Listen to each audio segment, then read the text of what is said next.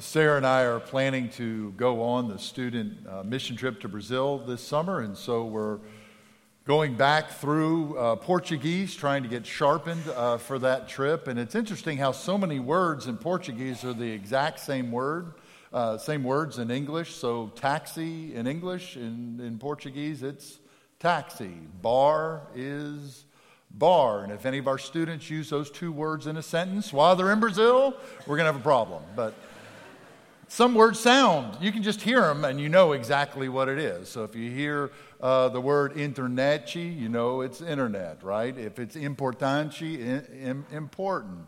Uh, some words as well, just by the way they sound, you can hear the root word and you can realize, okay, I know what that means. Prohibido, uh, prohibited, forbidden. You got that one.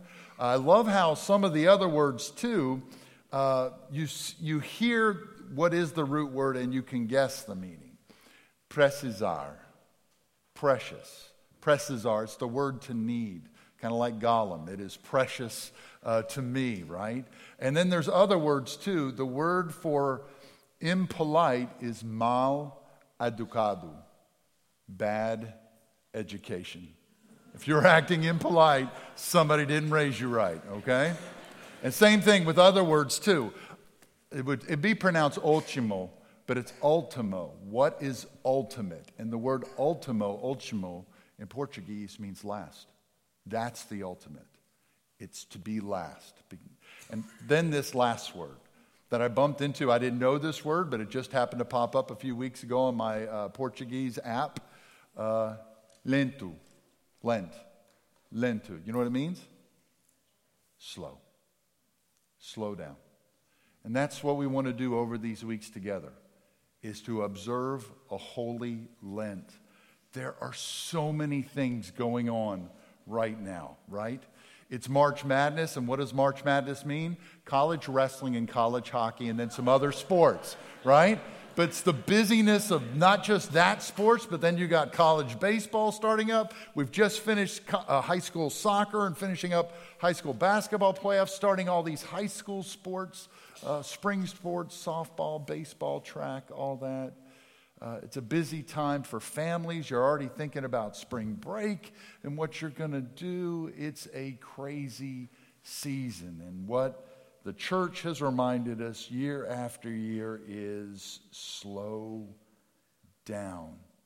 Take time in your devotional life, in your church life, to do that hard work of Lent, that work of really looking at ourselves. May this be a season of self examination and repentance, but also that we can stop and gaze at our Savior, to watch his life. And that's what we're going to do over these weeks. Our pastors are going to share in a sermon series. And we're just going to look at the life of Jesus during Holy Week. What do we see him doing? What does he give priority to? What marks his life in those final days? Those days are packed with busyness. The cross, as we've just heard, my time is at hand. The cross is ever before him. And so, what do you see Jesus making sure that he does in his final minutes? How does he finish well? What does he give to his followers and friends? What do we see him doing? And this morning, in this passage, but throughout uh, the Gospels in Holy Week, we, we see him doing something that maybe I, maybe you, do not do well enough. And it's the importance of, even with a critical task before us, to make sure we take time to slow down, that we take time for worship, that we take time for real rest, not just physical rest, but relational rest. Watch Jesus' life here. We just see it over and over again. Jesus has had the work of the cross before him. If you remember, he's, he's gone. Last week we had, we had Transfiguration Sunday. We, he's gone to the northernmost point of his ministry, really. He turns, as Luke says, he sets his face uh, to Jerusalem to go and die. And he's got that always before him. But it's of serious note, he takes time in this week for worship, for rest, He's built margin into his life to be with friends and to fellowship, even in that critical week. What do you do? What do you do? It's the week before vacation. It's, it's the week before a big project is due. It's a week before friends or in laws are coming into your house. What do you need to clean? What do you need to hide? You know? We are a busy, busy culture. And it's right to be busy about several things. We are to be good stewards with our vocation, stewards with our family, stewards in our community. But are we doing the work that we see Jesus doing here? This work of worship and rest, even with limited hours. He knows the cross is before him, his time is at hand, and yet he rests, he visits, he connects, and he worships. So if I'm just going to give you a few words, that's the first word, verse 18, is worship. I will keep the Passover. Now, when does he say that? He says that right after saying, My time is at hand. This is the reason Jesus has come. The Lamb of God has come into his city to give his life for our sins, to die for us, to take our, our place. We've reminded ourselves of that week after week in recent weeks. I have come, my time is at hand. The very next sentence is, I will keep the Passover. Y'all have probably done this before in this church. I'd love for us one day to just talk about the Seder meal, the Passover meal, and all the imagery of that's in there about who Jesus is, all that he's come to accomplish, what we can have in him. But this isn't the first time you've, you've caught him at Passover and at worship. At 12 years old, we've got him at a festival. In John's gospel, there's three different Passover accounts. In John's gospel, he's also at the, the, uh, the, the, festival of, of, of, the, uh, of the tabernacles. In John uh, chapter 5, I don't know which one of the festivals it is, you might know, but he's at one of those as well.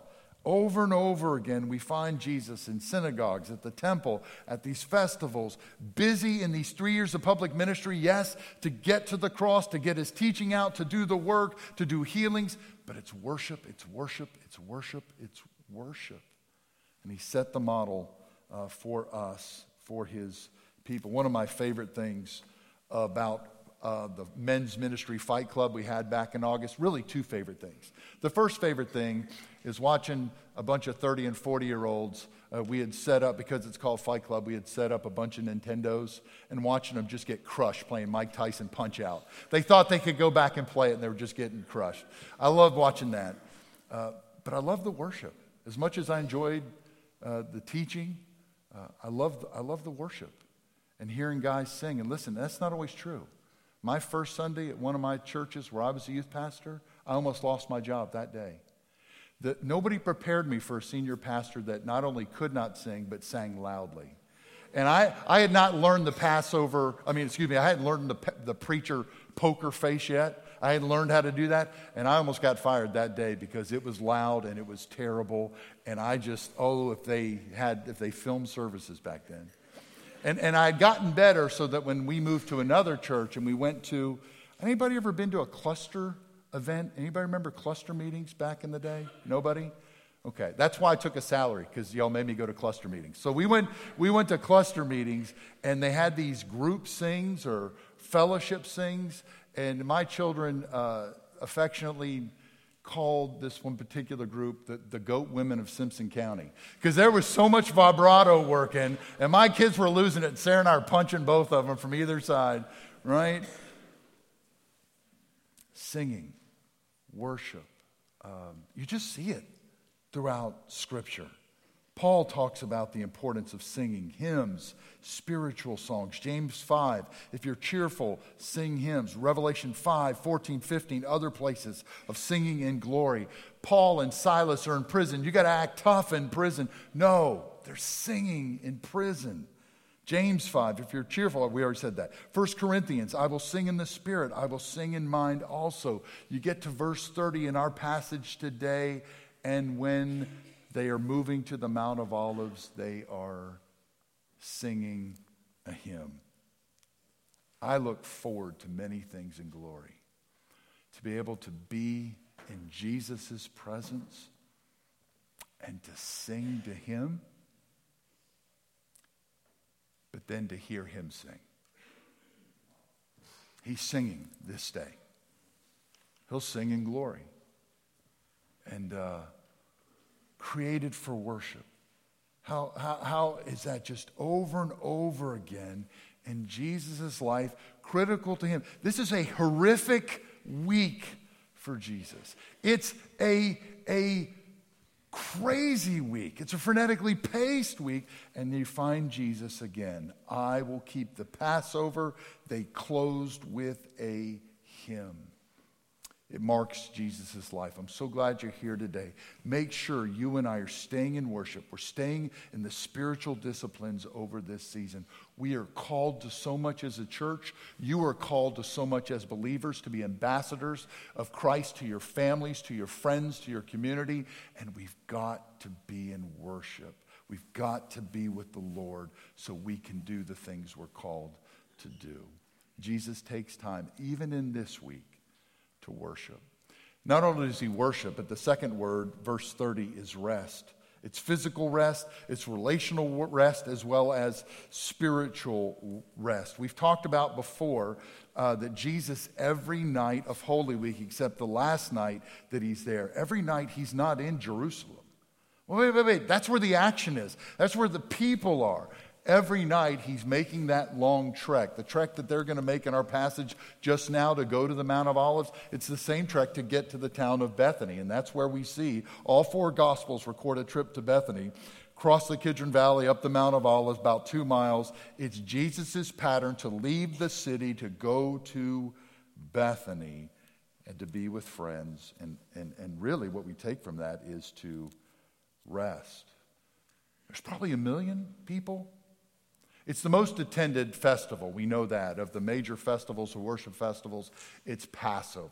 If you live within a certain mile range, if you're a, a Jewish male, you had to go. It is packed. They're right there. You're, the people that don't know Jesus, they're right there. And he does it. You read these gospel readings over these weeks. Just read through every Holy Week account. That's what we're going to be going through, is all four gospels. And he's speaking to enemies and he's reaching out to the crowds. But every night it's rest. Every night it's withdrawal. We rest and we withdraw, even in a busy and an important season, so we can be busy better. He rests, he withdraws. I shared with you about Bethany six years ago. We looked at that town, so you can go back to that sermon in 2018. But one of my favorite moments was recounting a young man. Uh, he was probably in his late 30s, early 40s. He was a widower and just struggling. And I had, I had shared something about the importance of Bethany, that we all need that in our lives. We need a, a physical place, a prayer closet. We need certain friends in our life, brothers and sisters in Christ, that we need a Bethany. And he raised his hand in, in Bible study and said, Preacher, I need a Bethany. That's what he said. So I thought that was funny. It's what Jesus does here. He withdraws, he withdraws with these 12 for this Passover meal. He's about to go to the garden and withdraws with the inner three. Would you all pray with me? I'm at the point of death, how critical it is for a place of rest, but also to have a people of rest. I didn't pay the extra $1.99 to read the article, but in the Atlantic, I saw a post just this week that said this. And he was, they were talking about the drop in, in church attendance and participation in, in the American church. The defining problem driving people out of church is just how American life works in the 21st century. Contemporary America simply isn't set up to promote mutuality, care, or common life. Rather, it is designed to maximize individual accomplishment as defined by professional and financial success. Such a system leaves precious little time or energy for forms of community that don't contribute to one's professional life or as one ages to the professional prospects of one's children. Workism reigns in America, and because of it, community in America, religious community included, is a math problem that does not add up. What we see in our Savior's life, the very Son of God, is that if we want to work well, if we want to do the Father's will well, if we want to speak the words of God well, we have to be with God. and we have to be with God's people. A place to rest, a people to rest. The cross is before him, the crowds and their needs are before him, and Jesus still spends time alone and gets the encouragement of a place and a people and really God too. We transfiguration, that's it's just like God to come and speak a word right before Jesus makes his trek to Jerusalem. This is my son. The Father speaks into his life. Just before Jesus has his showdown with the devil in, in the wilderness, the Father at his baptism says, This is my Son, in whom I am well pleased. It's just like God to go before us, to speak a word if we'll listen, if we'll draw near to Him and rest in Him. And you see it throughout Jesus' ministry. I don't know if this is, there, there are some places in scriptures where you'll find a bracket where we're not sure. This isn't in the earliest manuscripts. Probably happened, but we're not sure if we say this is Scripture. Only happens a few times. One of them, though, and it sounds like God, even in the Garden of Gethsemane where they're about to go, and his best friends keep falling asleep on him, it sounds just like God because what else happens in the garden? You remember in the Gospel of Luke? An angel comes. If, if, if, if you three aren't going to strengthen my son, an angel will strengthen my son while he prays. It's just like God. We, we, we withdraw and he will meet us and strengthen us. Even in Hebrews, the mystery of the cross and that Jesus, through the Spirit, is offering himself up. The importance of relationships, the importance of relational rest. And you see it here. And even this, mo- this model, too, of, of meals and the importance of meals for us to take. It's one of my favorite things to do. And you can look at me and tell, I love doing that with y'all. I probably had three or four lunches or breakfasts with y'all this week. Please call me, call Robert, call Corey, Linda. All we love to talk about faith. Not just to have lunch or coffee or at the office, but really talk about faith. Can we have those conversations? Because we need it. One of my uh, favorite professors in seminary shared a quote this week. It was Wesley's last sermon at Oxford, and basically just called him on the carpet and says, What kind of Christian city is this? You, you guys won't even have a spiritual conversation. You won't even talk of Christianity. Don't take that for granted, that kind of conversation. Oh, we need it. I need it. You need it. And you see Jesus at the table here throughout his ministry, whether it's reclining at the table at Bethany just before Holy Week, here, other places, how critical it is for us to have that kind of rest um, uh, together and to invest in each other. Let me just say this as we close. I know we talked about evangelism, but if you look at verse 24, there's that reminder again about table ministry. I just want to encourage you on that, that that can be a great place just over coffee. That's where most people come to Christ now. It's not preachers, but it's just one friend telling another friend, one coworker telling another worker, a coworker, another family member telling another family, and just a safe setting like coffee or a meal or home fellowship. You just see that all the time. You see it here in Holy Week, this last minute. I don't know the name of the man, but there's a certain man. Go and tell him he's opening his home. Yeah, you can have my home. And he opens his home to this Passover meal for Jesus. And how often we go to this text for encouragement. That man opened his home. Sarah was telling me about one of her heroes in the faith. Open their home to their whole neighborhood. Anytime you need to come, you come eat with us. It got so popular they're just eating hot dogs now because they can't afford anything else, but they've got hot dogs ready to go. And if everybody comes over, why? Because here at this table, God's transformed my life radically. And so you can come. And I want to talk to you about how He can transform your life at the table. Zacchaeus, come down. Got to go to your house today. Matthew, sinners, tax collectors, let's eat together. Let's relate together. What a great opportunity, not just to be encouraged and to find rest for our faith, but could you gift that uh, to somebody else? We see it over and over again in the scriptures how important our houses can be. And listen, I know. I know you don't want me in your home. I know that. when I was a minister of evangelism at Christ Methodist Church, I'd spend every Monday, Tuesday, Thursday night driving, getting lost. This is before GPSs, getting lost in North Jackson, Madison, going to visit people in their homes. I call now, hey, we want to come over and talk. Nope, not cleaning up for you. And I'm not going to be here. Just not. It's a different day. But you free for breakfast? You free for coffee? Or could you open your home to a friend, uh, somebody who's lonely, somebody who's struggling? It's a great ministry. You see that ministry here. Tell a certain man to open his home, and he did. Before the work of the cross, there's the priority of worship, rest, fellowship, and others. May we be just as busy getting ready for the thing as we are working on the thing, whatever that is. Whatever ministry God's called you to, whatever vocation God's called you to, whatever family or friendships He's blessed you with, most of us are tired.